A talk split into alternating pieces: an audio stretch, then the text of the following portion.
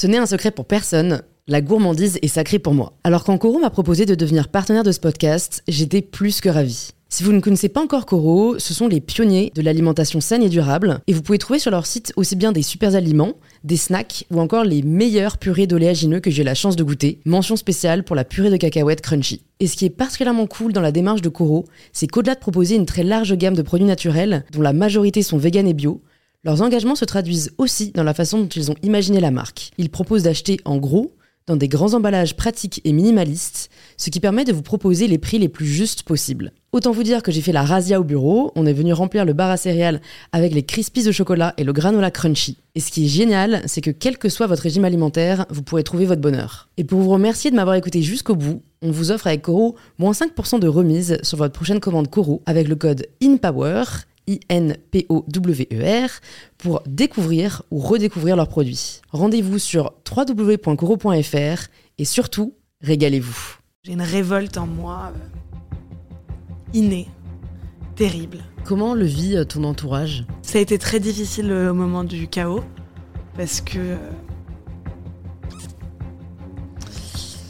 Marie s'infiltre se livre en exclusivité sur InPower cette semaine. Habituée à incarner de nombreux rôles pour dénoncer le politiquement correct, Marie fait tomber les masques dans cette interview où l'on parle de son parcours, de ses infiltrations et des limites qui ont parfois été franchies. je vais me casser de la France. Moi non plus, je sais pas remplir ma fiche d'impôt. hein. Voici mon cul. On le voir. Prieuse hommage à la culture. Mais derrière cette audace à toute épreuve, se cache une sensibilité qui est le moteur de son art. J'étais happée par les rêves des autres. Moi, j'aime briller. T'avais peur de décevoir? Comment passe-t-on de l'ENA à la comédie? Qu'est-ce qui motive Marie à bousculer les conventions sociales? Comment dépasser les critiques, le doute, le deuil? Quelle horreur Comment elle fait? Physiquement, c'est rude, rude, rude. D'ailleurs, je tombe souvent malade. Est-ce que t'as toujours eu ce culot en toi? C'est du travail. Parce que je vois la limite et je ne la supporte pas. Et donc, je- j'essaie de la transgresser. Et je suis ravie de vous inviter à rejoindre ma conversation avec Marie Saint-Filtre. Bon bah Marie, euh, si c'est tout bon, euh, on va commencer parce que tu sais que parfois j'ai fait comme ça des épisodes où j'ai fait genre venez on rec, enfin parce que là c'est intéressant ce qu'on se dit. Et après les gens sont complètement, per- complètement perdus et genre mon père m'envoie des messages en mode mais tu sais que tu as oublié l'introduction du podcast? Et je suis là bah non non pas du tout, euh, c'était le but qu'on commence immédiat stress. Évidemment, immédiat stress. Donc on va on va peut-être continuer notre débat Parce que ça après. commence vraiment sur le beurre de cacahuète. Voilà, ça commence, mais ma, ma commune ne sera pas surprise. On a même commencé sur les céréales. Donc les vrais savent. Ouais. Et, Il n'y a plus de et- trésor. et- Il faut savoir que là où on est, il n'y a plus de trésor. ah, je suis désolée. Ouais. Mais Coco Pops, euh, Miel Pops, Spécial K, et j'ai même des Spécial K un peu spéciales au riz soufflé que j'ai ramené des US, qui sont super bonnes. Wow. Voilà, dans mes bagages, il y avait des céréales. Donc Marie, Ouais. on est là pour parler de toi. On est là pour parler de, de beaucoup de choses. Il y a beaucoup de choses qui m'interpellent dans ton parcours.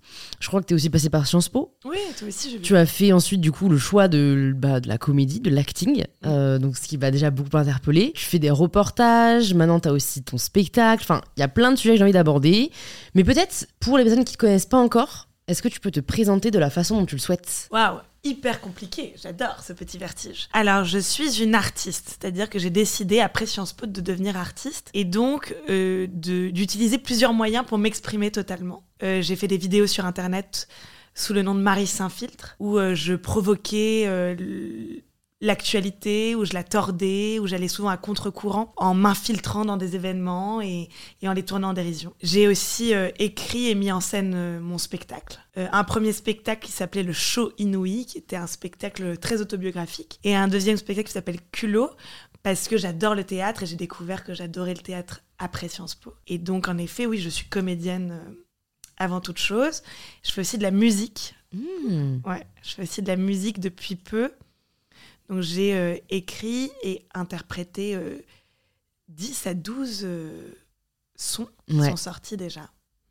Et qui sont aussi dans mon spectacle, parce que c'est aussi une sorte de comédie musicale. Et, euh, et j'écris aussi beaucoup, et enfin je fais plein de choses différentes. Mais c'est vrai qu'on peut penser parfois que c'est confus, mais en fait ma façon de créer, c'est de ne jamais rien refuser à mon plaisir et à mon désir. Donc euh, je suis en cela euh, très libre et euh, j'adore, enfin je fais ce qui me plaît au moment où ça me plaît. Voilà. Ok, hyper intéressant.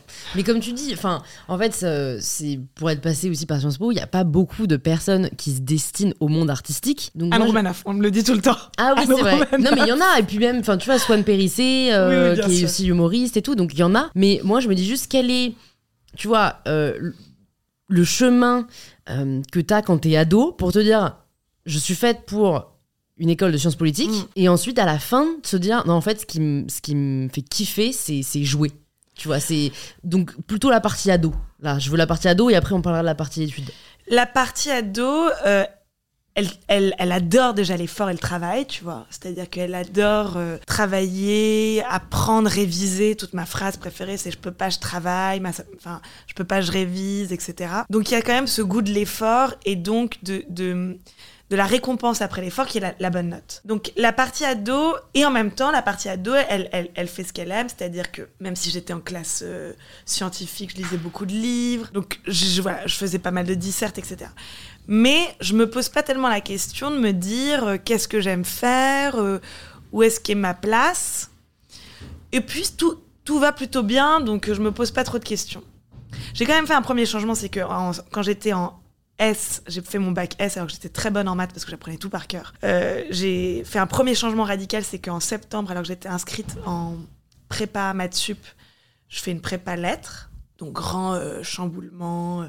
J'arrive en, en milieu d'année, etc. pour un truc radicalement différent. Et là, c'est quoi ton, c'est quoi ton, c'est quoi ce moment de prise de conscience? Bah, c'est que vraiment j'adorais ça, quoi. J'adorais euh, les lettres. Et donc tu t'es juste dit, enfin juste dit, c'est déjà beaucoup, hein, mais Ah tu te non, dis, là, je suis en, tu vois, moi je veux comprendre la, Là, la complexité de la décision parce que c'est Ouais. pas facile de se dire, je suis dans une voie, euh, on, on a certaines attentes pour moi, et en fait euh, là, je peux pas ne pas écouter mes envies profondes qui sont les lettres. Parce qu'à ce moment-là, je rassure encore tout le monde avec ce truc d'excellence. Euh, dire euh, qu'on est en hippocagne, ça se la pète de ouf. Euh, beaucoup plus d'ailleurs que je suis en prépa euh, maths sup ou, euh, ou HEC. Donc dire en hippocagne, les gens ils sont comme ça, donc ça rassure un peu tout le monde. Euh, et puis c'est de l'audace, mais bon, il y a ce truc-là de je vise quand même normal sup derrière. Enfin, il y a quand même plus courageux comme, comme grand changement de vie à ce moment-là. Mais oui, euh, oui, à ce moment-là, quand même, je me rappelle que septembre, euh, il y, a eu du- il y a eu du remous. Hmm. Et puis voilà, et puis j'adorais vraiment euh, les lettres. Et après, je me suis un peu fait casser par, par la compétition parce que je suis quand même très mauvaise à ça. T'es mauvaise à la compétition. Ouais, je suis très mauvaise à la compétition. J'arrive pas du tout à me prendre au jeu. euh. Et là, tu l'as mal vécu du coup parce que c'est vrai que le système de prépa, c'est un peu, Bah, euh, je l'ai mal t'as un vécu. classement presque en fait. Il y a toujours un euh, classement ouais. tout le temps, continu.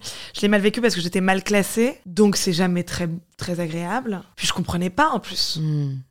Mais c'est vrai quoi. Non mais c'est vrai que tu sors, t'es la meilleure de ton de ta classe et en fait là t'arrives euh, avec les meilleurs et en fait tu tu ouais, plus. euh, je, je le suis plus alors que j'avais l'impression de travailler autant alors que pas du tout. Je travaillais beaucoup moins que les autres. Et puis euh, j'étais j'étais pas dans leur j'étais pas totalement dans le moule même si j'étais quand même pas mal dans le moule aussi.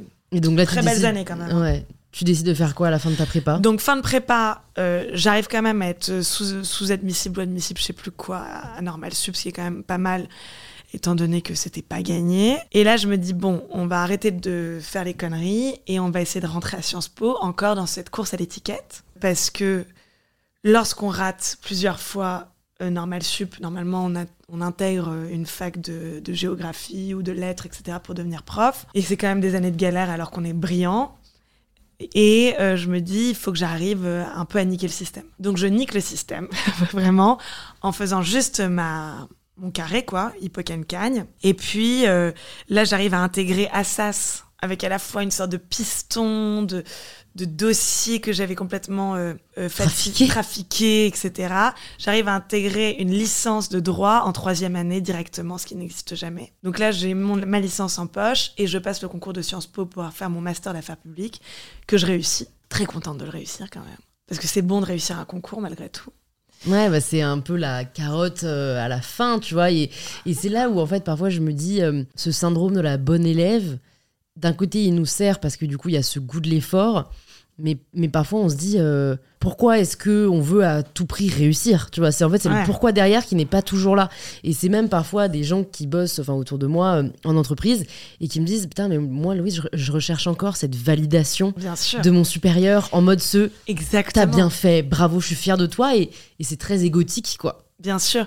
Et, et c'est. Et, en fait, en, en Cannes, j'avais commencé à comprendre que mon plaisir et euh, la validation pouvaient euh, co- coïncider. Parce que je me rappelle que les dissertations duraient six heures. Et euh, il y avait des fois où c'était vraiment un cauchemar. Et il y avait des moments de grande jouissance. Et dans ces moments de grande jouissance, je me disais, Oh, j'espère que je vais avoir euh, 11, qui est quand même genre la meilleure note. Et quand c'est arrivé plusieurs fois, là, il y avait un truc qui se passait. Et donc, quand j'arrive à Sciences Po, je me dis, ah, c'est peut-être enfin ma place. Parce que quand j'étais en Cannes, malgré tout, voilà, j'étais pas la meilleure. Et puis, j'étais un peu la scientifique. Quand j'étais. euh, Bon, voilà. C'est peut-être enfin ma place. Et là, je me dis, c'est peut-être enfin ma place. En fait, je les regarde et je me dis, ouais, c'est vrai qu'ils me ressemblent. C'est des petits, c'est des petits fils à papa, mais euh, qui ont une, des grandes gueules. Et donc, je, je suis un petit peu rassurée par Sciences Po mais que évidemment dans un premier temps, parce que je décroche facilement, et parce que lorsque je décroche, je me rends compte que pas du tout, quoi. Que j'ai une révolte en moi euh, innée, terrible, que j'adore euh, foutre la merde, en fait. Que je n'arrive pas du tout à prendre au sérieux ces études, totalement, et ces études de, sciences politiques, quoi.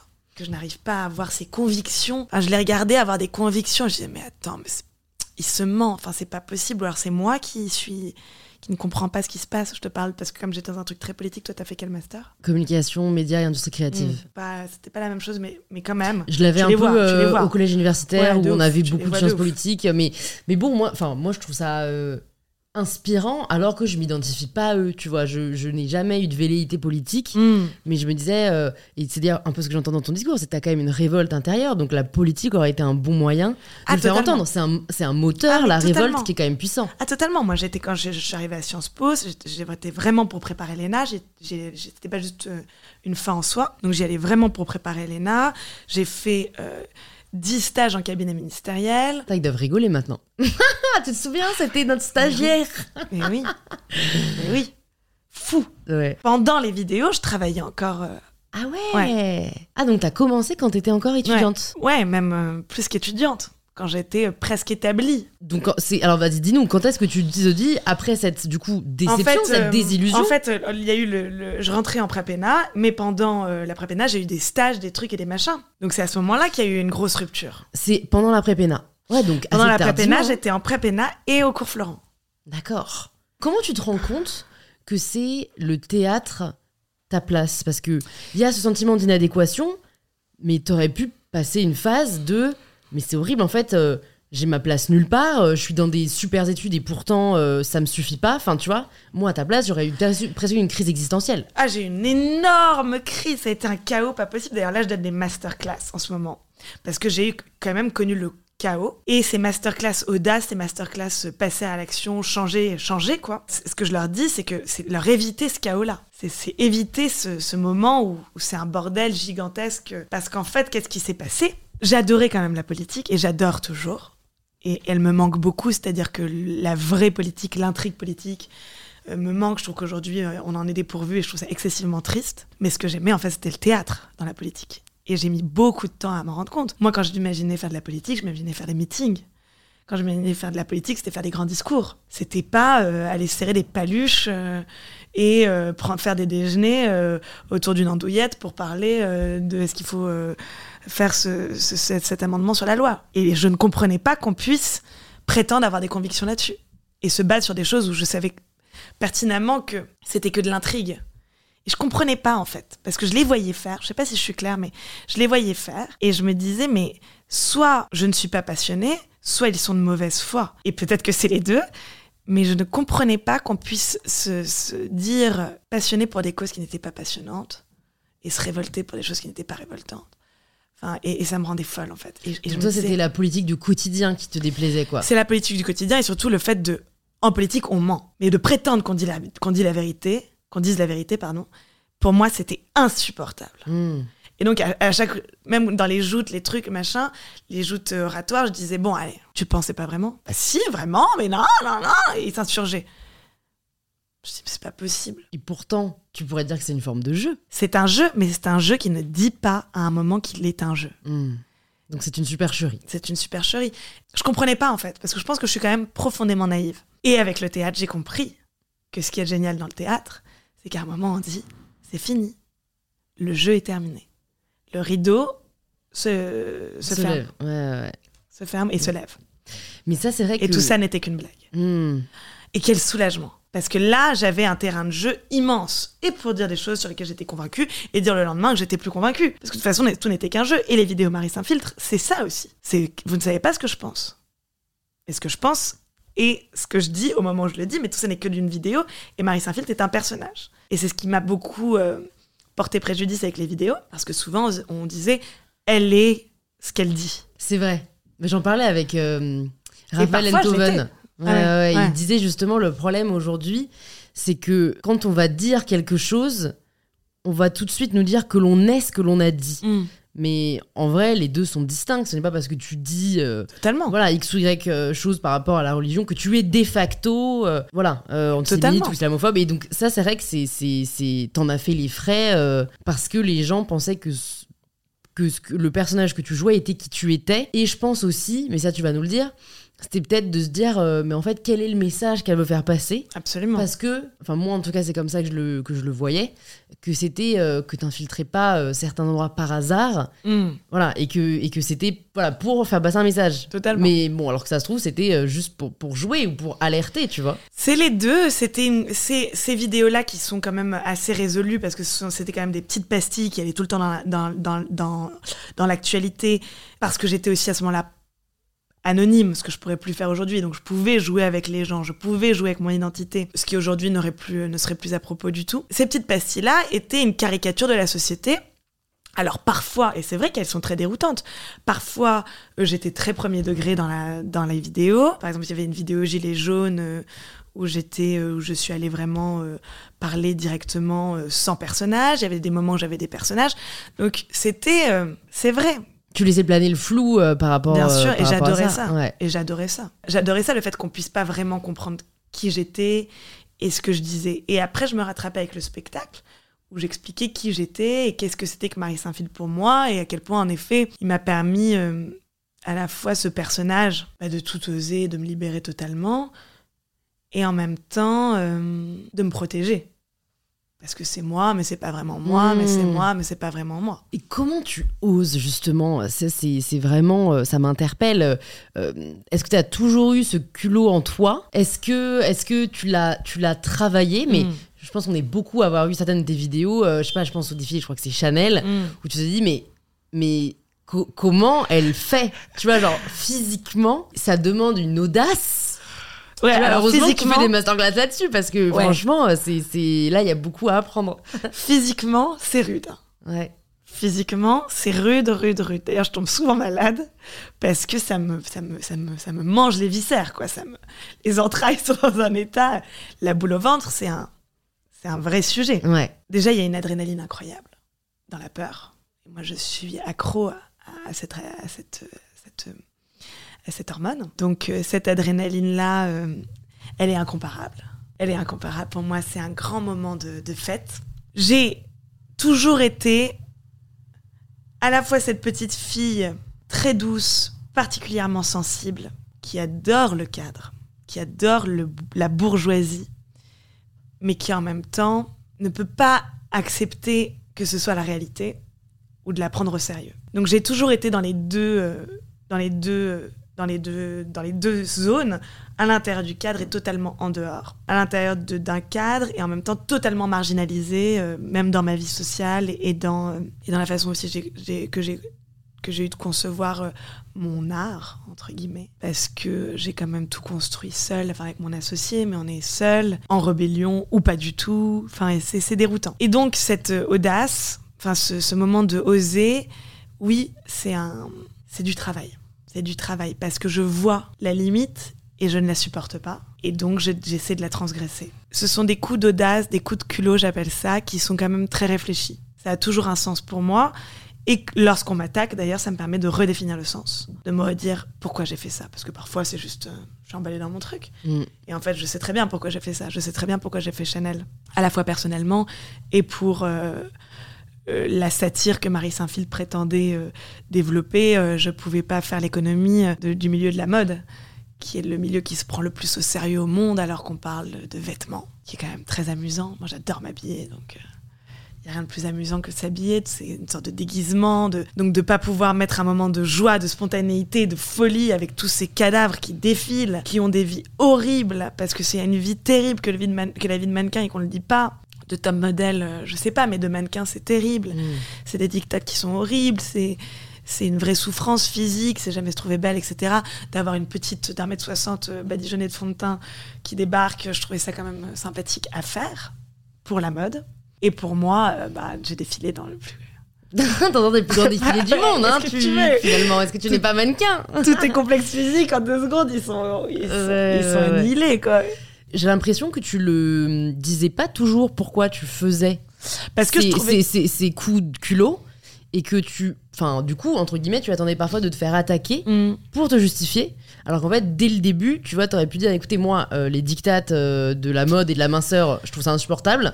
Donc, euh, je vous prépare bientôt un gros coup. Et du coup, entre guillemets, les gens n'auraient même pas pu. Enfin, si, il y en aurait toujours eu, mais ils auraient compris plus facilement. Parce que.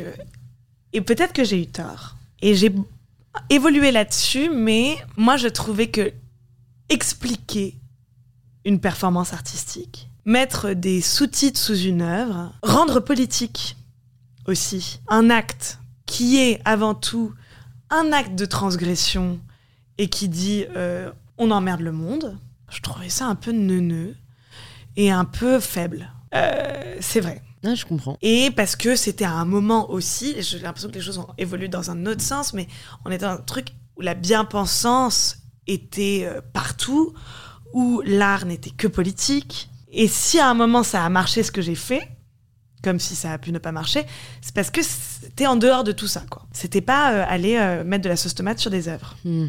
Ouais, c'est sûr. Et puis qui d'ailleurs. Et il y euh, avait un, aussi- un truc aussi qui était gratuit et peut-être que la personne pouvait elle-même s'interroger sur ce que c'est. Parce que quand on lit un, un- un bon livre, on lit rarement euh, le brouillon du mec qui explique pourquoi il a fait ça, etc. On se laisse aussi, euh, qu'est-ce que ça me fait Et les, les fois où ça n'a pas marché, qu'est-ce que ça te fait? Par problème technique?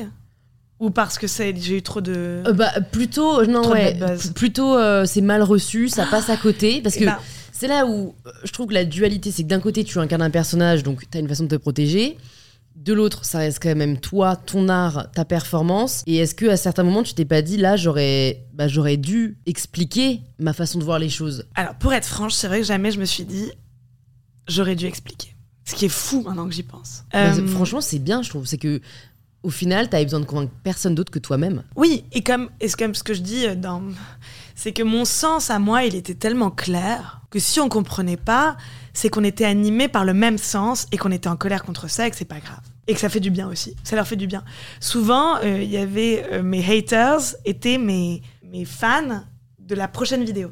Je trouve ça génial Comment tu t'en rends compte? Avec les MP. Ah ouais, Quelqu'un qui t'avait dit juste avant, là, t'as abusé, et juste après, waouh, c'est ouf. euh, Et des pavés. ouais. De pavés de, de gens qui vont pas bien, hein, pathologiques, hein, parce que un haters aussi virulent, je parle de, des choses euh, vraiment virulentes. Mais euh, fou, quoi. Et parce que je sais que c'est ça. Et parce que moi, les personnages qui me ressemblent, ils me font ça. Et je les aime pas du tout, d'ailleurs. Mmh. Euh, la connasse, si je peux me permettre, qui n'a rien à voir parce qu'elle ne- n'est pas dans, elle n'incarne pas la, la société, mais elle incarne quand même cette personne qu'on est un peu toutes et qu'on adore détester. La connasse que tu la connasse, non, la Camille connasse Cotin de Camille Cotin, pardon. D'accord. Moi, elle m'énerve. Mmh, ouais, ouais. Moi, je me souviens euh, ah ouais, d'avoir vu dans le. Enfin, je crois que c'est une de ses premières vidéos, elle est dans le métro, elle arrive et elle met du déo sous les ailes des gens, Mm. et une forme de gênance. Ouais, bien sûr, la gênance. Tu vois, et, et j'ai vu qu'il y avait des gens qui t'avaient reproché ça, Ouais. mais, mais d'un autre côté, euh, Oh, c'est voilà, un sentiment qu'on n'a pas l'habitude de ressentir, Mm. donc ça a le mérite de nous faire réagir. Et mon spectacle est, est beaucoup, euh, il y a beaucoup de gênance. Alors ce qui est drôle, c'est que moi, bah, comme je suis la personne gênante et que j'ai décidé de faire du ridicule, euh, si tu veux, euh, le ridicule est- est pour moi une loi et n'est plus l'anomalie. C'est-à-dire que pour moi, le ridicule, c'est ce qui intervient à partir du moment où on ose faire des choses. Donc se sentir ridicule ou, où euh, être euh, euh, ridiculisable, c'est pour moi ma loi, tu vois. Tu- comment tu définirais le ridicule? Le ridicule, c'est ce moment où tu as fait quelque chose pour toi qui était compliqué à faire, qui était ce qu'on appelle sortir de sa zone de confort. Donc tu es sorti de ta zone de confort et à ce moment-là, tu, es, tu étais vulnérable au regard de l'autre. Et le regard de l'autre a pu te rendre euh, diminué en disant que ce que tu faisais était grotesque ou que tu te mettais en scène ou voilà, c'est ce C'est un jugement au final. C'est un jugement qui n'intervient qu'à partir du moment où toi-même tu te sens ridicule. Si tu ne te sens pas ridicule, tu n'es jamais ridiculisable. Et c'est très C'est ce que important. tu essayes de cultiver. C'est ce que j'essaie de montrer par la gênance. Et est-ce que tu t'es déjà senti ridicule? Je me sens tout le temps ridicule. Là, là, quand je te parle, je me sens ridicule. Mais j'ai pas l'impression que tu te sens ridicule parce que moi, si jamais Je j'imagine. me sens ridicule, mais ça ne m'arrête pas. Ouais, mais c'est un sentiment dérangeant le ridicule. C'est vraiment, c'est- tu vois, c'est une et, et, et c'est une honte et, et c'est quelque chose qui peut même d'ailleurs te te, te Bluffer. freiner. euh, C'est- une émotion mais toi, tu l'as excessivement douloureuse. Je pense qu'on ne se rend même pas compte à quel point le ridicule et la honte qui, en- qui, qui, qui, euh, qui est générée par le ridicule est un truc horriblement Ouais, ça douloureux. atteint l'estime de soi. directement. On se sent diminué, on a envie de disparaître. C'est rare quand même. Quand on se sent ridicule, quand quelqu'un nous a ridiculisé, on a envie de disparaître. Enfin, c'est un truc de fou. Enfin, c'est fou. C'est rare les situations où on a envie de Mmh. disparaître, de plus exister, quoi. Et toi, tu le ressens en permanence? Et moi, je le ressens en permanence.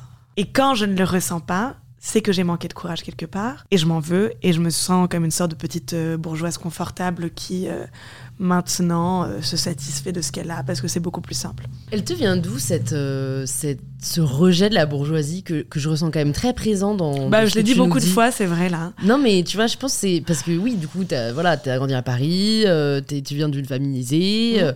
et qu'est-ce qui fait que. Est-ce que c'est le jugement des autres sur la bourgeoisie? C'est évidemment le carcan. C'est les conventions. Je trouve que les codes et les conventions sont des choses extraordinairement euh, dingues que la, civilisation a apportées, mais de les prendre au sérieux ou comme au premier degré, c'est un truc que je trouve insupportable. Et euh, donc oui, je suis euh, en lutte contre les conventions et en même temps, je ne supporte pas qu'on soit mal élevé. mais parce que pour moi, si la civilisation avait pu faire l'impasse sur les conventions, juste parce que tout le monde était euh, particulièrement dans l'empathie et bienveillant, euh, ça aurait été très bien. Les conventions apportent la politesse, apportent quelque chose. Mais euh, de prendre ça au sérieux, ça m'est insupportable.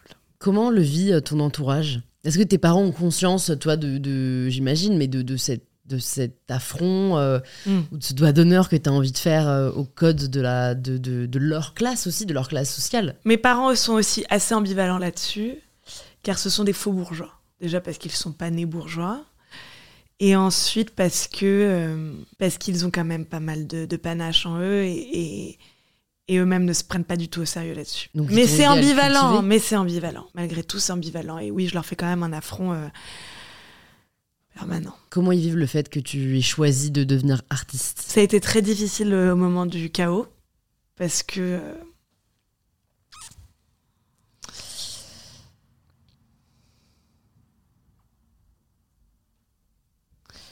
parce que c'était euh, T'avais peur de décevoir? J'ai déçu ouais. Que j'ai eu peur de décevoir j'ai déçu directement frontalement j'ai déçu j'ai Comment on accepte de décevoir? Comment on passe? Parce qu'en fait, quand le plaisir On va. prend le dessus on va décevoir.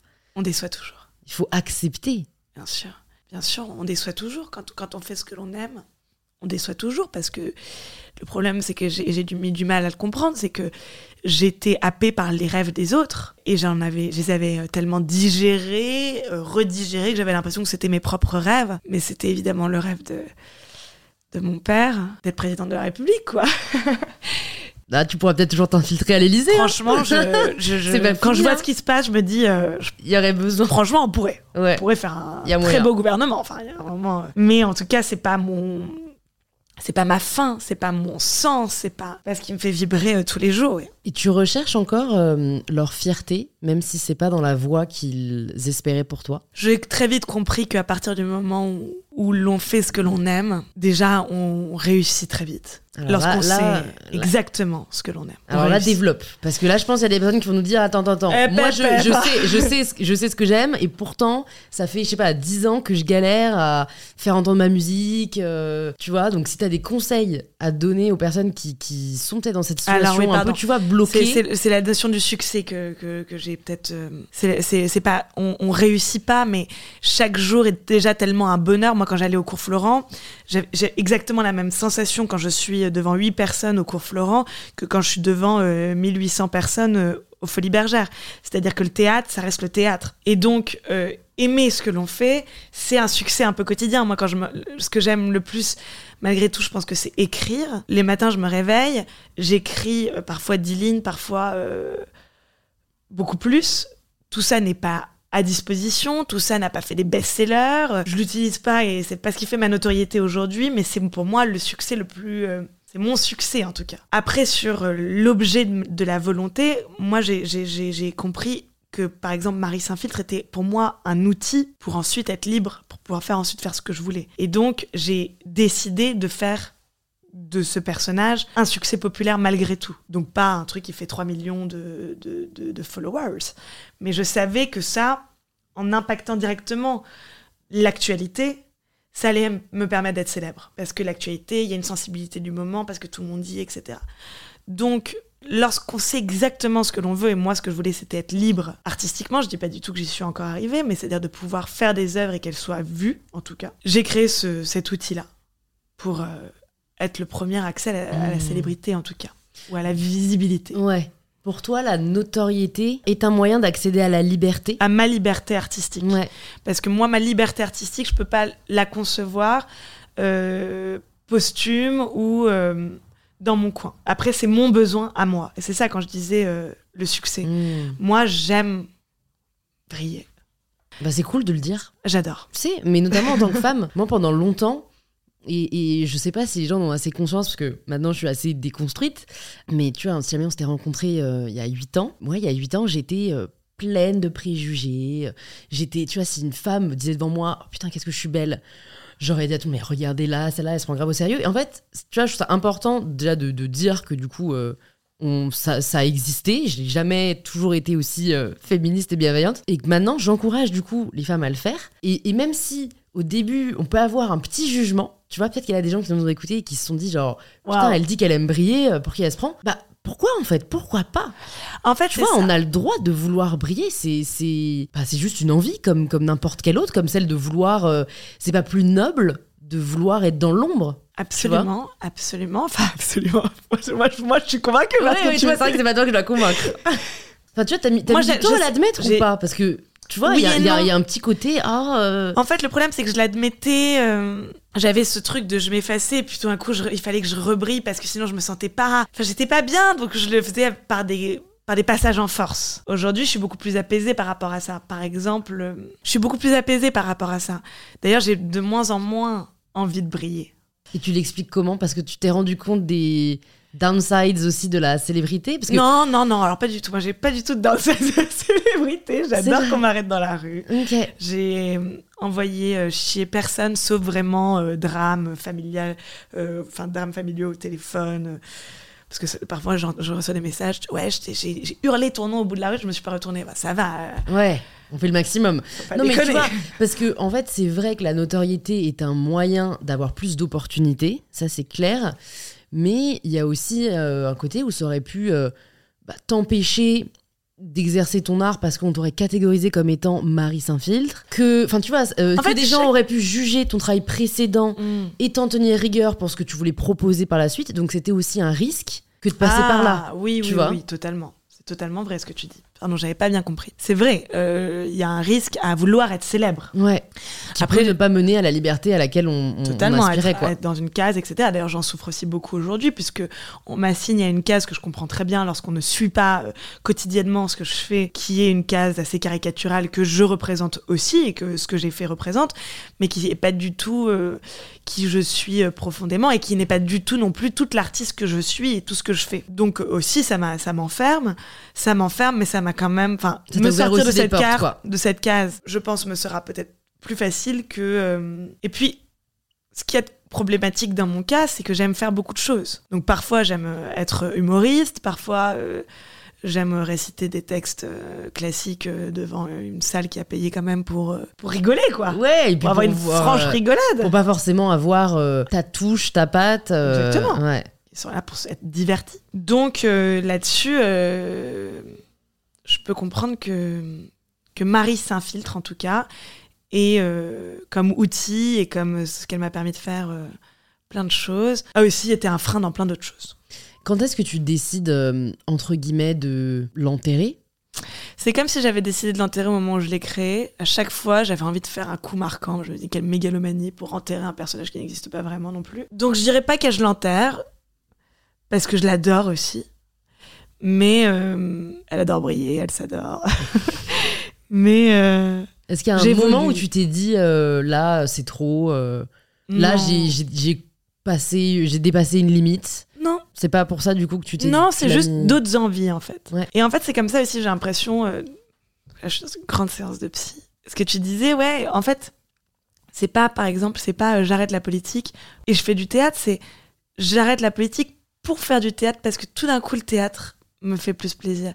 À un moment, la musique, j'y ai beaucoup plus passé de temps que euh, mes vidéos euh, satiriques. Et dans la musique, j'ai pu trouver une forme euh, de poésie. Alors ça m'a ramené beaucoup moins de public, mais c'était quand même très confortable de, de pouvoir démarrer de rien du tout avec des gens qui m'écoutaient quand même. Ensuite, j'ai il y a mon spectacle qui pour le coup est il est très complet. Il y a Hmm. de tout. Tu l'as écrit quand toutes les maries. Je l'ai écrit il y a un an. Ok. C'est quoi ton processus d'écriture pour écrire un spectacle? Ça dépend. Là, ça, là, ça a filé droit. Là, je voulais euh, trois actes. Je voulais trois actes pour amener à cette libération vers le culot. Donc, le premier acte, c'est désobéir, évidemment. Donc, il revient sur toutes euh, ces conventions, sur aussi euh, la bien-pensance, euh, sur ce truc de bien, pas bien qui existe aujourd'hui, etc. Le deuxième acte, c'est oser. Et le troisième acte, jouir. Et c'est ça, en fait, le culot. C'est d'abord tu désobéis, d'abord tu dis non, ensuite tu, y vas. Et quand tu y vas, tu y ressens cet immense lâcher-prise et cette boule au ventre qui devient, en fait, euh, un, sentiment de jouissance incroyable. Et en plus de ça, je voulais de la musique, parce que j'adore le show. Donc j'ai mis toutes mes musiques autour, qui, donc ça fait une sorte de comédie musicale. Et en plus, je voulais un spectacle interactif qui soit focalisé uniquement sur le spectateur, pour que le spectateur lui-même se dise qu'est-ce que je n'ose pas faire? Pour qu'il ressorte de là en disant voilà, moi aussi je vais oser faire tout ça. Et le truc, je l'ai déroulé assez rapidement. Ok. Et dans ces moments-là, tu fais que ça H24 Non, jamais. Non. T'as besoin d'avoir à côté d'autres. euh, Non, j'ai pas besoin, mais je suis happée par mille, euh, hmm. mille autres désirs en fait. Et c'est quand même aussi mon gros problème, c'est que je, je m'essouffle et je m'éparpille beaucoup. Est-ce que c'est un problème? Est-ce que c'est une force? Je pense que si je concentrais exactement la même énergie dans un projet Hmm. que ce que je fais dans 10, Et je me dis ça aussi parfois. Pense Et que... notamment parce que des entrepreneurs, enfin du coup, plus comme j'ai ma marque de sous-vêtements euh, Ouais, à côté, euh, en fait, c'est- t'as- t'as des entrepreneurs qui me font presque culpabiliser et qui me disent non mais Louise, le focus. Le focus, c'est ce qui est le plus important. Et donc je me dis, putain, peut-être qu'ils ont raison. Euh, après, je, je me dis non, mais c'est parce que c'est notre génération. Et après, j'ai envie de te dire, ce qui est important, c'est de nous écouter, tu vois. Moi, je pense que je serais malheureuse à faire que. euh, Ouais. Si j'avais que le podcast ou j'avais que je ne sais quoi, alors que c'est deux Oh, trucs que j'adore. deux, deux, trois trucs, tu vois, mais Mm. pas euh, deux, trois, et le lendemain, tu mais en fait, déjà, quand t'es sur les réseaux, en soi, Ah, c'est pas un truc, c'est bah non, parce que t'as Insta, mais du coup tu dois aussi avoir YouTube, mais du coup t'as aussi des opportunités avec des marques pour des événements. Enfin, je pense que le fait d'être sur les réseaux, c'est accepter aussi qu'on ne fera pas que euh, de l'acting, euh, tu vois. euh, et je pense que ça, ne- ça ne rendrait pas heureuse, tu vois. Moi je me dis, je préfère faire plus, même si c'est pas que des trucs de ouf, Mm. parce que c'est aussi une sécurité. Tu vois, si demain la musique marche plus, bah t'as euh, le, Oui, tu vois, totalement. tu vois, t'as le théâtre. Ils peuvent Totalement. pas dire ça, les gens qui font que de la Totalement. musique à fond. Donc, tu Oui, vois, oui. c'est, c'est, il y a du bon et du mauvais dans les deux, quoi. Bah, tu sais quoi? Je vais me rééparpiller un peu. mon coup. Ah, voilà. Rééparpille-toi, je te soutiendrai dans cet éparpillement. Non, mais voilà, après, euh, je pense que naturellement, il y a des. Il y a des moments où tu vas dire ça, je vais moins me mettre dessus, alors que ça, ça m'appelle plus. Tu vois, genre, faire 10 activités Ouais, à égal à activités, 10% et puis, euh, chacune, Je sais pas pas comment sûre. tu t'en sors, mais moi, je, vais de la, je fais du sport, je vais à la danse, j'ai Ouais. mes ongles, euh, Ouais, putain, faut que je sois ils belle. sont beaux, là. Ils sont magnifiques, hein, je suis très jalouse. Ouais, j'ai une super adresse si tu veux. J'ai partagé à tout le monde parce qu'en vrai, euh, faux. C'est Hot Nails Gang à Paris. Ah, moi, c'est Rouge Paris. D'accord. Ah, moi, elles sont vraiment super. hein. Deux nanas qui ont ouvert leur propre salon, euh, woman, beau, euh, woman power. Mais t'as raison. Et c'est con, euh, mais en effet, ça prend du temps. Ah, bah, le sport, moi, ça me prend du temps aussi et c'est nécessaire à ma santé mentale. Donc, euh, et souvent, je culpabilise. Mais voilà, je me- toutes les semaines, je me rassure en me disant que non, c'est nécessaire à mon équilibre de vie. Mais tu vois, tu perds quand même deux heures, quoi, parce qu'une demi-heure pour y aller, Ah, le sport, c'est deux heures. Une heure hein. et puis tu repars une demi-heure, parce que moi, c'est pas à côté en plus. Mais c'est un, c'est un choix. Qu'est-ce que tu fais Qu'est-ce que tu fais moins du coup? Tu sors moins? Euh, je fais moins de vie sociale. ouais. Ouais. Parce qu'en plus, toi, t'as les représentations, donc c'est. Ah, moi, c'est crevant. tu vois, j'ai eu Rosa, euh, Rosa Bernstein. Ah, ouais. Elle, elle est tous les mardis, tous les mercredis à Ouais. Paris. Et donc, tu vois, je faisais les dîners des 5 ans du podcast. Du coup, désolé, t'étais pas invitée parce que t'étais pas encore passé la prochaine fois. Mais du coup, elle m'a dit, ah, je passerai avec plaisir et tout. Puis, euh, euh, mais par contre, je devrais partir à 20h ou même pas 19h30. Et puis au final, elle a même pas eu le temps de passer pour l'apéro. Enfin, et tu te dis, waouh, c'est un vrai frein, ça, dans, dans ta vie, de tous les. Enfin, d'avoir fait cinq fois dates, par semaine. J'ai joué pendant cinq fois par semaine et sachant que mon spectacle est pas du tout, euh, c'est pas du stand-up, hein, c'est excessivement physique. Je danse, je joue, je, je, je passe par toutes les émotions parce que c'est aussi ça, c'est un ascenseur émotionnel. Le spectacle, il est fatigant même pour le spectateur. Mmh. Et euh, j'ai joué cinq fois par semaine. C'est un truc de fou comme c'est kiffant. Franchement, c'est Donc là, truc, tu sais que euh, t'as trouvé ta place. hein. Ah ouais, la scène, c'est Ah ouais, vital. parce que franchement, euh, moi, de l'extérieur, je me dis, mais quelle horreur. Ah ouais. Ah ouais Je me dis, jouer cinq fois la même chose par semaine. Ouais. Et c'est Si justement moi, je devais dire cinq fois le même podcast, euh, j'aurais. Ouais. Non, tu vois Mais c'est justement parce que c'est la même chose que c'est pas du tout, du tout, du tout la même chose. Et même, tu vois, ce qu'il y a de plus la même chose finalement, c'est l'impro. Mmh, Alors que pour le coup, c'est différent à chaque fois mmh. que ce qui est très écrit. C'est ouf, hein. Qui c'est qui t'inspire? Ah, moi, je suis vraiment une vieille conne. hein. Bah vas-y. On juge pas ici. Moi, je vais, je- moi, j'aime le théâtre classique et tout. Non, non, mais c'est vraiment. Là, je vais pas embarquer. Elle brille, elle s'adore, et en plus, elle va voir Shakespeare toutes les, toutes les semaines. Non. Et c'est marrant parce que du coup, tu tires ton inspiration dans du théâtre classique qui n'est pas le reflet de ce que tu proposes, de ce que j'ai compris. Parce que Shakespeare, il n'était pas, pas très comédie musicale. Ouais. Il était très intensité. Moi, je suis très intensité. Ouais. Le théâtre classique excessivement intense. Il a un rythme intense. Tu vois, c'est-à-dire qu'après ça, tac, tu chiales, tout d'un coup, dingue, une scène comique. C'est vraiment ça, euh, Shakespeare. Mmh. T'as le temps de rien. Et moi, je suis très intense. Donc, euh, si, quand même. Et c'est très fracturé aussi. Tu vois, les actes, le truc. je- Moi, j'adore aussi la fracture. j'a- J'adore la rupture dans, dans la mise en scène. Même dans les vidéos, elles sont très rythmées. Tu continues les vidéos? Bah, j'ai fait une série de longs documentaires sur les banlieues l'année dernière qui m'a pris beaucoup de temps. Et là, je, je vais faire un documentaire totalement différent sur, euh, sur mes origines et ma grand-mère. Je pars euh, samedi. Ok, trop Ouais. bien. Tu pars où? Je pars en Tunisie. D'accord. Parce que du coup, ta grand-mère est d'origine tunisienne. Ouais, elle est tunisienne. Et qu'est-ce que tu as envie d'explorer? Là, je pleure en une seconde et demie. Mais vas-y, on est entre nous. J'adore, moi, mes grand-mères aussi. Mon C'est vrai livre, je l'ai dédié à mes grand-mères. Ouais. C'est vrai? Ouais. Bah écoute, euh, je veux, euh, je vais aller à la recherche de ce qu'elle ne m'a jamais dit parce qu'elle est, elle est décédée en août. Et en fait, je me suis rendu compte que j'étais totalement dans le déni par rapport à mes origines tunisiennes, que je suis totalement une, une arabe. et que euh, j'ai euh, une fascination, un fantasme pour la France qui n'est que le, le fantasme qui m'a été euh, Éduqué transmis ouais, par euh, mes parents, par ma grand-mère. Et là, je suis, euh, j'ai été perdue toute cette année entre euh, cette euh, Tunisie qui me revenait en rêve euh, et cette colère aussi contre ma grand-mère de pas m'avoir bien expliqué à quel point elle avait souffert d'être partie de, de son pays. Pourquoi tu le sais maintenant? Parce que je comprends que lorsqu'elle me parlait de la Tunisie, que j'étais très en colère, c'est parce qu'en fait je ne supportais pas qu'elle me parle d'un paradis perdu qui en fait l'avait chassée.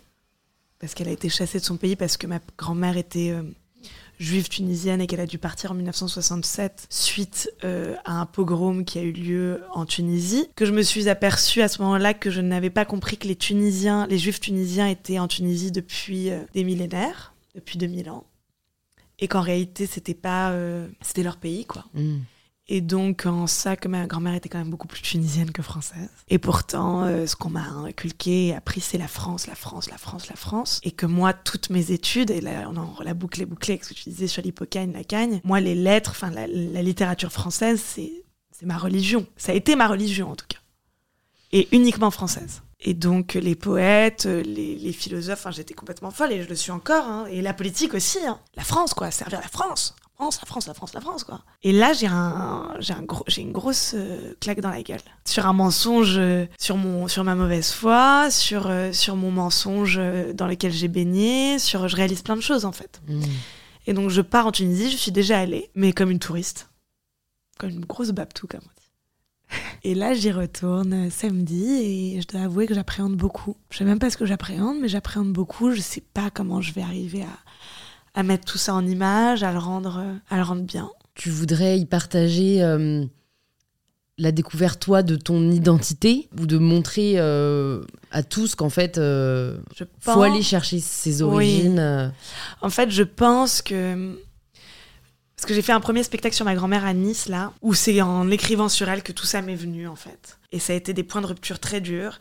Et en fait, il y a beaucoup de gens de Marie Saint-Filtre, enfin des, des, des, des, des fans, qui sont venus voir ce spectacle alors qu'ils ne sont ni juifs, ni tunisiens. Et le spectacle les a beaucoup marqués parce qu'en effet, il y a évidemment une universalité, une universalité là-dedans. Dans renouer avec euh, En renouer d'où on vient. d'où on vient et, et comment euh, ces, ces grandes phrases, en fait, euh, que moi, on m'a toujours dit d'où tu viens, d'où tu viens, ça me faisait rien, en fait. Et en fait, comprendre que être aseptisé à quelque chose, le fait que ça ne nous intéresse pas, et aussi une protection, de comprendre aussi quel est notre attachement à notre terre exactement. Est-ce qu'on est en rejet avec la France? Est-ce qu'on est, qu'on est attaché? À quoi on est attaché exactement? Est-ce que c'est à la bouffe? Est-ce que c'est à autre chose?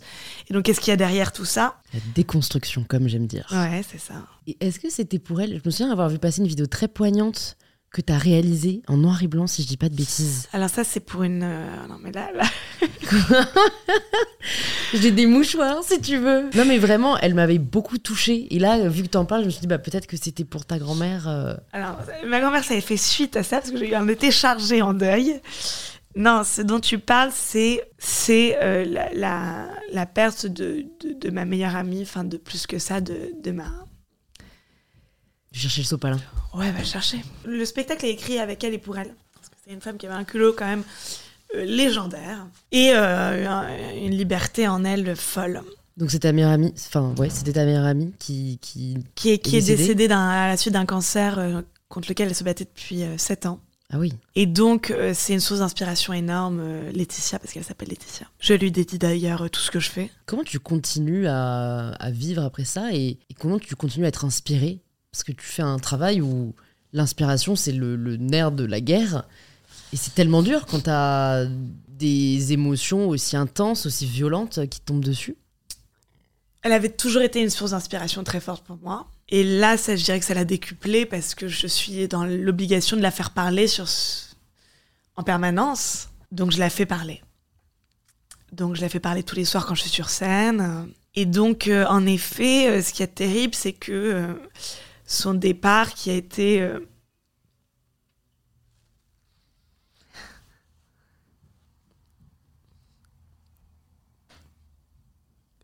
C'est puissant. voilà. Ouais. très puissant, a aussi entraîné euh, une capacité créatrice euh, et une mobilisation gigantesque et très joyeuse. D'ailleurs, elle n'aimerait pas du tout, du tout, du tout, du tout que je pleure sans sourire. Euh, excessivement joyeuse.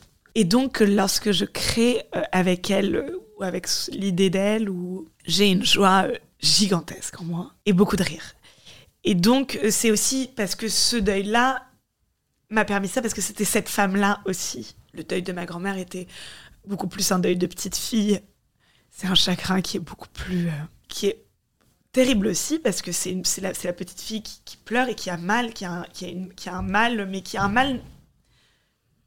C'est une souffrance que je comprends, que je, Qui est rationnel. qui est rationnelle, mais aussi la souffrance que je vis, elle est normale. La souffrance que je vis avec Laetitia, déjà, elle n'est pas à la hauteur de la vraie souffrance. Tu t'autorises pas Non. à ressentir la souffrance que tu pourrais ressentir. Non, parce que sinon, en effet, je pourrais pas me réveiller le matin. Il y a beaucoup de transformations en joie, il y a beaucoup de transformations en écriture. Laetitia, non, le deuxième spectacle, donc, le troisième, ce sera une pièce de théâtre sur ça. Ok. Sur, sur ce, sur, ce que tu as vécu. Ah non, sur elle. Sur Laetitia, c'est qu'on est, une- on est trois amis, en fait, qui avons vécu des moments euh, incroyables, notamment liés au cancer de, de Laetitia. C'est-à-dire que Laetitia, a- a- lorsqu'elle est tombée malade, a transformé sa maladie en, en gigantesque triomphe. Et c'est là qu'elle s'est totalement libérée de, de, de plein de choses. Mais bon, ça, c'est... Tu spoil du coup le, spoc- le spectacle. Non, non, non, je spoil pas non, le non, mais ce que je spectacle veux dire, parce c'est qu'il que est même pas ça- écrit, ça, mais... c'est ce que tu diras dans le spectacle. Quoi. Comment elle a fait de ce cancer un- Voilà. Non pas une catastrophe, Du tout, mais un ouais. triomphe. Ouais. Quelle est la plus belle leçon qu'elle t'ait apprise la plus belle de très loin, c'est que que l'amour est une force. C'est très chrétien ce que je vais dire, alors que je suis complètement juive, mais c'est pas grave. l'amour est une force euh, déjà euh, qui n'a aucun revers, enfin qui n'a aucun.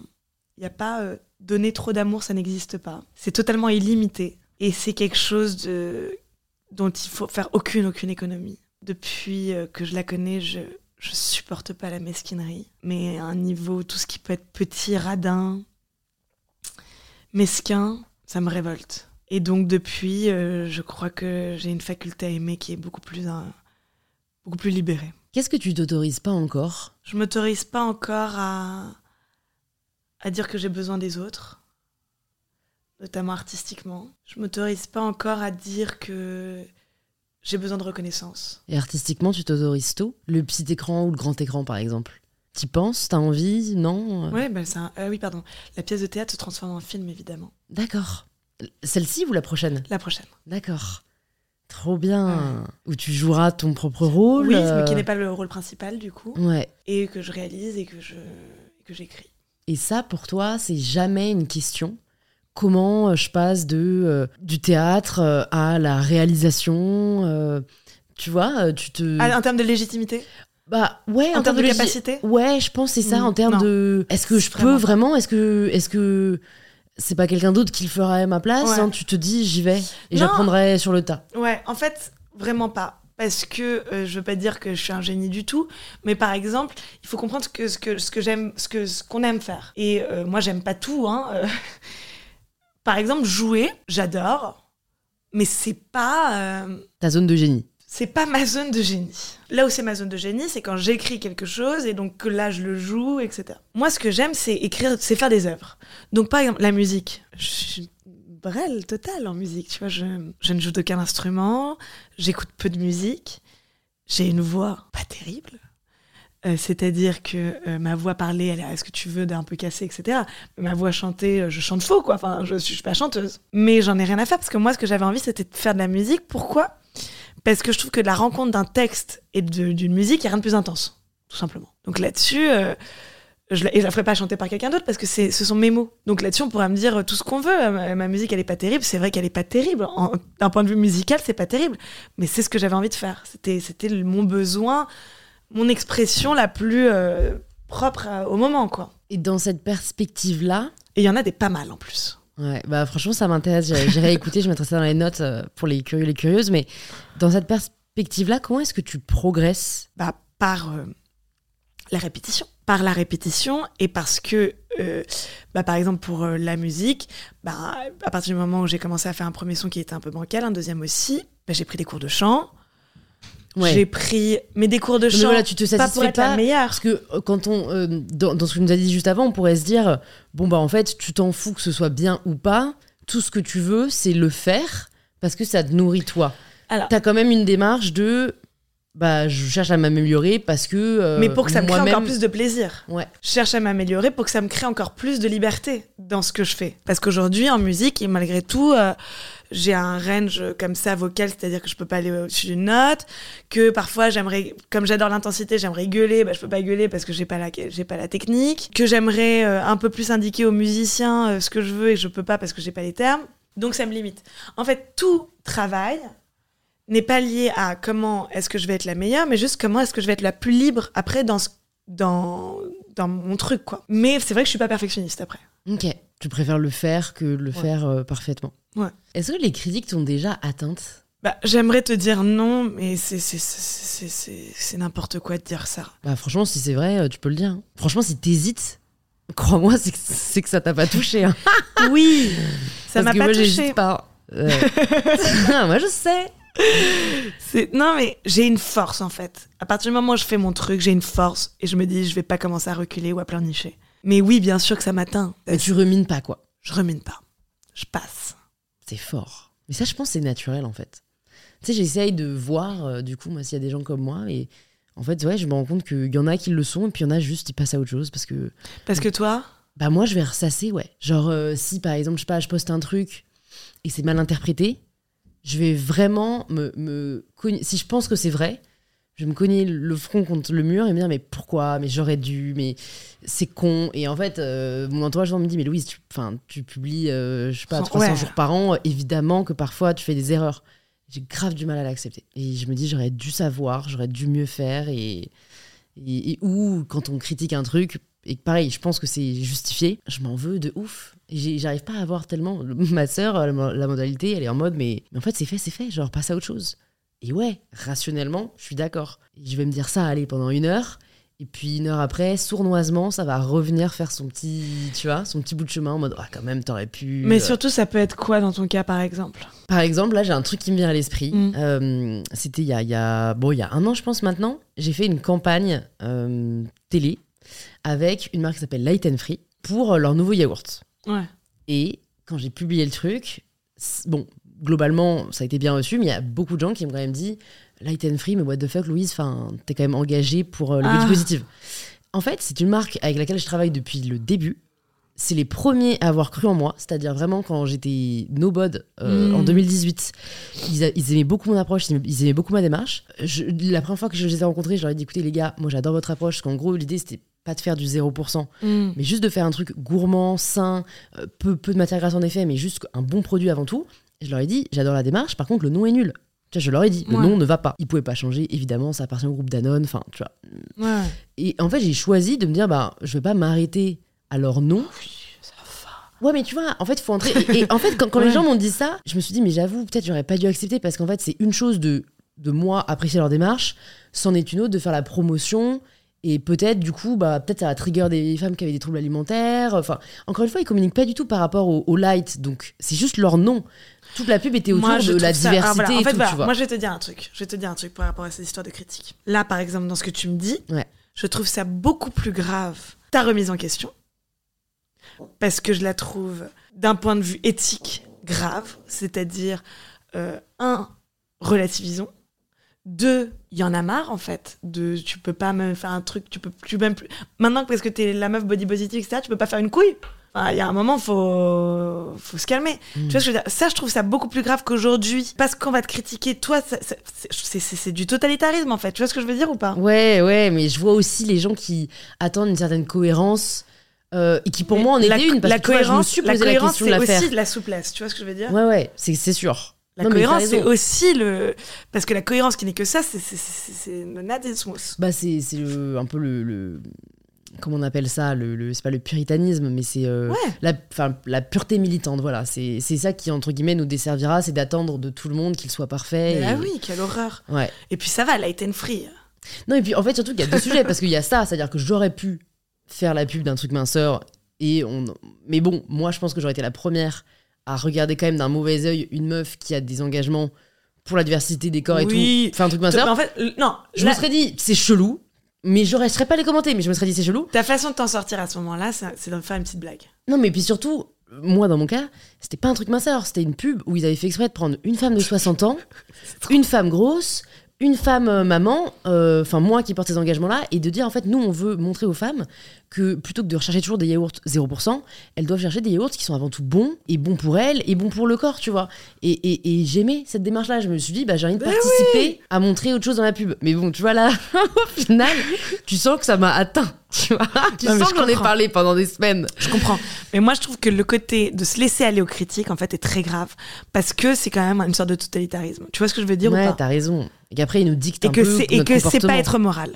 Hmm. En fait, ce n'est pas avoir un comportement moral. Tu vois ce que je veux dire? Bah non, là je suis en train de réfléchir parce qu'en plus j'ai pris des cours de philosophie morale ce semestre et donc je suis en fait- train d'essayer de me dire attends comment tu fais rentrer la morale là-dedans? Toi, par tu rapport fais à un mon truc. comportement Toi, tu fais un truc. T'as une bonne intention. Ton intention est juste. Ouais. L'intention est juste. Ouais. L'acte n'est pas une faute. Hmm. L'action. Ouais. Il n'y a pas sûr. un décalage énorme entre l'intention et l'action. Tu te prends une critique et donc là, tu as un sentiment de culpabilité. Mais pas du tout. Tu n'es pas coupable. Tu ne dois pas avoir de sentiment de culpabilité. Donc le courage et la liberté, c'est de dire, mais attendez les enfants, c'est complètement dingo là. Bon, alors certes, c'est un peu mal vu, mais on se calme. Hmm. Parce que si tu te fais prendre un sentiment de culpabilité, ça veut dire que la personne qui te juge et qui donc lui est irrationnel, lui est dans un décalage fort entre ton intention, l'action, etc., a un impact trop fort sur toi. Donc, tu deviens servile. Oh Raphaël Antoven, là, qu'est-ce qu'il va dire? Ouais, non, mais c'est franchement un, un super chemin de pensée et que j'essaie de me répéter aussi, ne serait-ce que pour ne pas m'empêcher parfois de faire les choses par peur de comment ce serait reçu. Ça, pour moi, c'est la fin de la liberté. Totalement. Tu vois, c'est et, et c'est une ère dans laquelle on entre aussi, Plus que jamais. voilà, plus que jamais. Et donc, sous, euh, sous- en plus sous couvert de euh, pas du tout maintenant tout le monde est tout le monde arrête de se juger etc bah, les gens se jugent d'autant plus hmm. Parce que maintenant enfin tu vois il y a un truc que je trouve assez, assez dur là-dessus aussi Et toi, par exemple, tiens, euh, dernier sujet sur, sur tes vidéos avant mes petites questions de fin, mais par exemple, euh, parce que je pense qu'il y a beaucoup de gens euh, récemment euh, qui, qui, qui ont vu aussi ton documentaire et ton infiltration à Dubaï. Euh, de l'extérieur, euh, je sais que moi j'ai entendu certains dire ouais, elle juge, les influenceuses? Euh, ouais, les influenceuses ou même Dubaï en soi. ah ouais je juge Bah ouais, non mais tu vois, en fait il y a de ça aussi, c'est Ah du coup, putain. le jugement nous permet aussi d'avoir une forme de morale encore, tu vois. Bien donc c'est ça qui est. Ouais, mais donc c'est un peu en opposition avec ce que tu as dit juste, à- juste, juste, juste avant. C'est que du coup, ce qui est moral pour l'un ne sera pas forcément pour l'autre. ah mais l'esprit critique Mm. La plus grande des, des, des, des, des libertés c'est les- l'esprit critique quand même c'est là que tu dis bonjour j'existe Et l'esprit critique pour faire bouger les choses. C'est-à-dire que là, par exemple, moi j'ai été critiquée pour mon comportement euh, par rapport à une pub. toi c'est un problème Toi- de cohérence c'est pas la même chose t'as pas pris position sur un truc toi c'est un problème de cohérence. Et sur un problème de cohérence qui est pas du tout disproportionnel, tu te sens coupable alors que tu ne l'es pas. Donc pour toi, le, la critique comme Dubaï, qui euh, bah, est en effet plein de contradictions, C'est ma critique à voilà, moi, ça est, est légitime et, et devrait mener potentiellement à une remise en question et à de la culpabilité. Non. Parce que c'est ça aussi qui fait bouger les choses. Non, non, ma critique à moi, c'est mon regard sur le truc. C'est un moment d'ouvrir les yeux sur un secret de polichinelle que tout le monde tait, alors qu'on sait très bien qu'il existe et qu'on le voit et que voilà, et qu'il est pernicieux, etc. C'est de le révéler au grand jour, euh, euh, voilà, de façon fracassante. Basta. Et aussi, ça fait avancer les choses trop bien. Mais mon objectif là, c'est pas un truc. C'est de la mise en lumière, quoi. Ouais, c'est de la ouais. mise en lumière. T'étais surprise, toi, de ce que t'as découvert? J'ai surtout été surprise à quel point je me suis voilée la face. Hmm. Mais Enfin, tu te voyais la face. Enfin, ça te concernait pas, j'ai envie de te dire. si, Donc, parce que j'ai fait un premier séjour à Dubaï. Ah ouais, ok. J'ai fait un premier séjour à Dubaï. Bah, je me suis voilée la face 4 jours, hein. Mais j'ai fait un premier séjour à Dubaï pour faire le clip, justement. Donc là, le clip, je comprends un peu le truc des influenceurs, etc. Mais j'avais. Et je voyais tous ces cars et ces, ces, ouvriers, ces, on appelle ces travailleurs. Je les voyais sans les voir. Mais comme je me vois la face tous les jours quand je vois un, clochard dans la rue et que je lui donne pas euh, ce qu'il mériterait d'avoir, ou comme on, se voit la face tous les jours avec toute la misère qui existe aujourd'hui, l'inflation, le truc, etc. Donc je me voilais, je me voilais la face et j'ai décidé d'y aller, quoi. Parce que, gros décalage aussi, ce qui est intéressant, c'est le décalage. C'était un moment où on encensait Dubaï, on encensait les influenceurs. Ouais, ouais, c'est vrai. Donc quand il y a excès quelque part, il y a excès de l'autre. Et c'est ça qui est in- d'intéressant. Et c'est pour ça d'ailleurs qu'elle est incroyable, parce que c'est tout ce qu'on fantasme. C'est à la fois le, le sublime et l'atroce, tu vois. Tu t'es senti comment là-bas? Quand t'es revenu pour faire le doc Genre une fois que t'avais conscience de ça, est-ce qu'après tu te sens horrible. pas à ta place quoi? Moi, c'est- Ouais. Pour moi, c'est une ville horrible. Hmm. Bah en fait moi c'est l'exploitation euh, qui m'a... Enfin tu vois que des influenceurs viennent parce que ils payent pas d'impôts, c'est un fait. Euh, limite, Oui. ils font ce qu'ils veulent, ils sont pas très patriotes, ok. Oui. Mais l'exploitation des travailleurs comme tu l'as montré, c'est, déprimant. Tu sais ce que tu devrais faire? C'est un jour, t'as le temps, le courage et l'envie de le faire. Non, mais je rappelle juste quand même qu'on devait ne pas regarder la, la, la- la Coupe du Qatar. hein. Ouais. Final, c'est tous. euh, je- enfin, moi, je me rappelle que j'ai quand même vu quelques matchs. alors je déteste le foot en plus. hein. Ouais, On à la était tous finale. contre, contre, contre, contre, Ouais, et tout ouais, d'un coup. euh, Mais évidemment, mais c'est normal, c'est l'esprit qui est comme ça. Enfin, il manquerait plus qu'on soit. Bah, tous- en fait, c'est que moi, je pense à Joël, Joël Big Up, si tu nous écoutes, qui me dit Bah oui, mais en même temps, euh, c'est hypocrite. Enfin, en fait, euh, nous, déjà, les Blancs, on l'a fait bah, dans l'histoire avec Ouais. d'autres- d'autres euh, voilà, euh, d'autres personnes qu'on a opprimées. Et puis, c'est à l'État, entre guillemets, de faire bouger les choses. C'est pas à nous de nous priver de regarder cette. Enfin, cette Coupe du Monde, alors que Oui. clairement c'était la fédération qui aurait déjà pas dû la faire là à la base, tu vois. Mais totalement, mais c'est la même chose pour l'écologie, c'est la même chose pour tout, l'État, l'État, l'État. De toute façon, je suis devenue très anarchiste. Mais, mais euh, évidemment, évidemment que la- le truc, mais si l'État était juste, euh, On n'en serait pas là. on n'en serait Mm. pas là. Et en France, il se passe des choses atroces aussi. Mm. Il y a un seuil de pauvreté, pauvreté qui est inadmissible. Euh, Il y a des femmes à la rue. Il y a une hausse des prix qui est quand même lamentable. Enfin, c'est, la vie est très dure aujourd'hui, euh, Mm. même en France. Même en France. Mais moi, donc, ce que j'allais dire, c'est qu'il y, y a. Non, t'inquiète, il y a une situation pire encore que la nôtre, c'est les Ouïghours. Alors, les Et en fait, moi, j'ai rencontré, euh, j'achète beaucoup de Zara. Ah merde Pourquoi? Mais parce que je suis lâche. Ah ouais, mais t'as t'as pas assez vu, je pense, de trucs sur les Ouïghours? Non. Ils se font kidnapper, euh, dont on, on- on les, on les découpe et on vend leurs organes. Et en fait, c'est pour ça qu'aujourd'hui, personne prend position, c'est qu'ensuite, c'est des organes qui servent dans différents laboratoires dans le monde. Et moi, j'ai rencontré Ouais, plusieurs députés euh, qui, qui- et qui me disaient presque, enfin, en fait, ne prends pas la parole sur le sujet parce qu'en fait, après, t'as la Chine à tes trousses. C'est pour ça que, franchement, Raphaël Glucksmann, big up, énorme. Si jamais vous n'avez pas écouté l'épisode, je l'ai reçu il y a deux ans, euh, mais qui est hyper courageux, qui clairement, sa, sa vie est menacée tous les jours, hein, parce que la Chine ne veut pas que ça sache. Et ils m'ont dit, en fait, il faut qu'un jour quelqu'un fasse un, un reportage là-bas parce que, enfin, ils sont dans des camps. Ils sont dans des camps bah, de concentration, comme il en existait euh, il y, a, il y a moins de 100 ans. Donc voilà, je place ça. euh, Après, euh, quelqu'un le fera peut-être. hein. Ah ouais, non, mais moi, bah, j'ai une marque de mode euh, éthique responsable. Là, tu vois en avant-première, les vrais verront. C'est un body qu'on a fait avec nos chutes de tissu. Mais donc, normalement, je fais que des sous-vêtements parce que, en fait, je fais, je fais pas ce qui peut être trouvé en seconde main. Et donc, quand tu crées une marque de sous-vêtements, j'étais pas à la base tellement, tu vois, mode responsable, éco-convaincu et tout, mais tu te penches sur la façon dont c'est fait, où c'est fait, qui le fait, dans quelles conditions, quelle matière, quel impact ces matières ont sur la planète, t'es obligé de devenir euh, écolo, quoi. Enfin, ouais, moi, Ouais, du bah coup, je oui, suis très convaincue, euh, mais parce que, parce que j'ai le savoir, et pour moi, le savoir, c'est le pouvoir. Et c'est pour ça que je fais des vidéos un peu de décryptage aussi de mode euh, sur YouTube, parce que, en fait, euh, c'est vrai que quand tu sais pas, je t'enverrai, j'en ai fait une sur Zara. tout Catastrophe. Groupe SMCP, c'est la catastrophe. Ils produisent dans les, enfin pour la plupart dans les mêmes usines que Zara, mais juste ils font payer plus cher. Et en Alors, il fait, y a quoi Il y a quoi? Euh, euh, bah il y a je ne sais quoi pour les sous-vêtements et Ouais, sinon pour les sûr. vêtements, écoute Balzac et Cézanne c'est pas mal du tout. Bah le style est pas ouf. Moi Mm. ma solution c'est quoi? C'est le vintage. C'est que quasiment tout ce que j'ai en fait c'est vintage. Ça a vachement de gueule. Tu trouves des boutiques, t'as Imparfaite qui est génial en ligne, euh, Salut Beauté que j'adore. J'adore. Voilà, moi j'ai plein de trucs Salut Beauté. Faudrait que je fasse une liste de, de... On a fait un TikTok dessus, mais c'est vrai qu'aujourd'hui le gros problème que j'ai, c'est que les marques de mode éthique manquent de style. Donc pour avoir le style, faut avoir de la seconde main ou du vintage, et donc faut avoir le temps de le faire. Rococo Vintage, j'adore aussi. Enfin voilà, moi je trouve tu vois, des, marques qui ont un style qui me ressemble, mais de ce que je vois, de toute façon on a à peu près le même. Et tu vois, j'ai toute une collection de tailleurs dans ma chambre de toutes les couleurs. C'est que de la seconde main. Donc ouais, ça, ça demande juste euh, un effort, vraiment. Et mais après, il y a pas de retour en arrière. Enfin, tu vois, moi Zara me manque pas du tout. Genre en vrai, tout le monde porte Zara. Enfin, tu vois, avec sûr. ta personnalité unique et singulière, Non, mais. tu peux pas porter Zara, tu vois. Ah, You need to shine. Ah, je t'assure. You need to shine t'assure. bright avec une pièce que personne d'autre n'a. Bon, écoute, j'ai quelques petites, euh, quelques petites dernières questions pour toi. Euh, si tu pouvais nous conseiller un livre, Mm.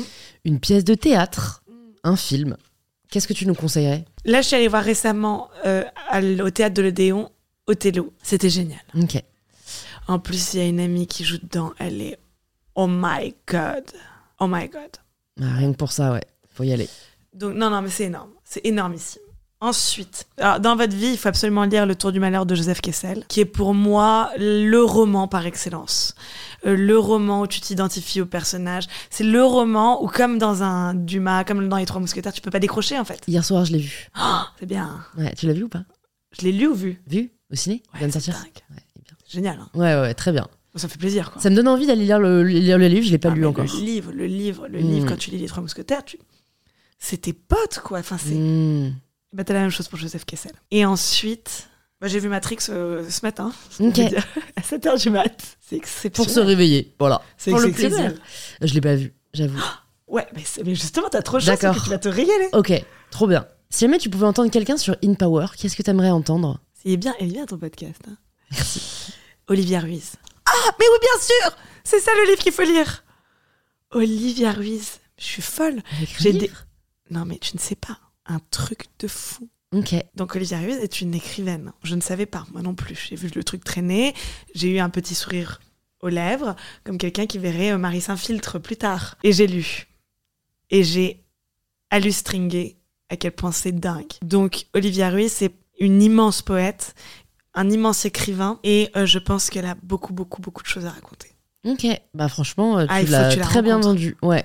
Ça m'intrigue euh, beaucoup. Ah J'aimerais bien tu participer, lises. contribuer à faire découvrir euh, cette facette-là de, de sa personnalité. Écoute, je vais te poser la question signature du podcast. Ça signifie quoi pour toi prendre le pouvoir de sa vie? C'est-à-dire chaque jour se réveiller, identifier ce qu'on a envie de faire et le faire. J'adore. Simple et efficace. Merci Marie. Écoute, pour les personnes qui nous écoutent, qui veulent aller voir ton spectacle, qui veulent écouter tes chansons, qui veulent voir tes vidéos, où est-ce qu'on les redirige? Alors, pour le spectacle, c'est.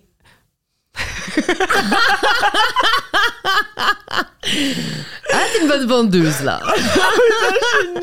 Marketing 0 sur 20 Alors, pour le spectacle, il faut aller dans la bio de mon Insta, ça se dit ça? Bah bien sûr Ouais, ouais, comme Bio. ça t'as toutes les infos. Voilà, vous allez, vous allez sur mon Insta, il y a, les, il y a la bio du spectacle, sur la bio, il y a le lien du spectacle, avec toutes les dates de la tournée, de Paris et Titi Quanti. Il y a aussi les liens des masterclass culot, qui sont vraiment, vraiment intéressantes et assez chargées et lourdes, euh, et vraiment très, très, très, enfin, c'est- puissant. Et pour les vidéos, YouTube. Et pour les musiques, ben tout, euh, Spotify, euh, Apple, comme pour le podcast. Génial Bah écoute, je suis ravie d'avoir eu cette conversation avec sympa. toi. Et comment elle s'appelle? Elle s'appelle Flora. Allez Flora, bisous Salut À bientôt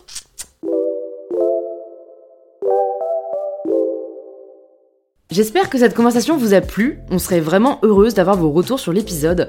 Alors n'hésitez pas à nous taguer en story Marie et @mybetterself et envoyer un petit message à Marie si le podcast vous a plu. Je pense que ça lui fera très plaisir. Et si vous cherchez quel épisode écouter ensuite, plus de 250 épisodes sont disponibles gratuitement sur InPower. Vous pouvez vous abonner directement sur la plateforme que vous êtes en train d'utiliser. Je vous dis donc à très vite pour un tout nouvel épisode d'InPower.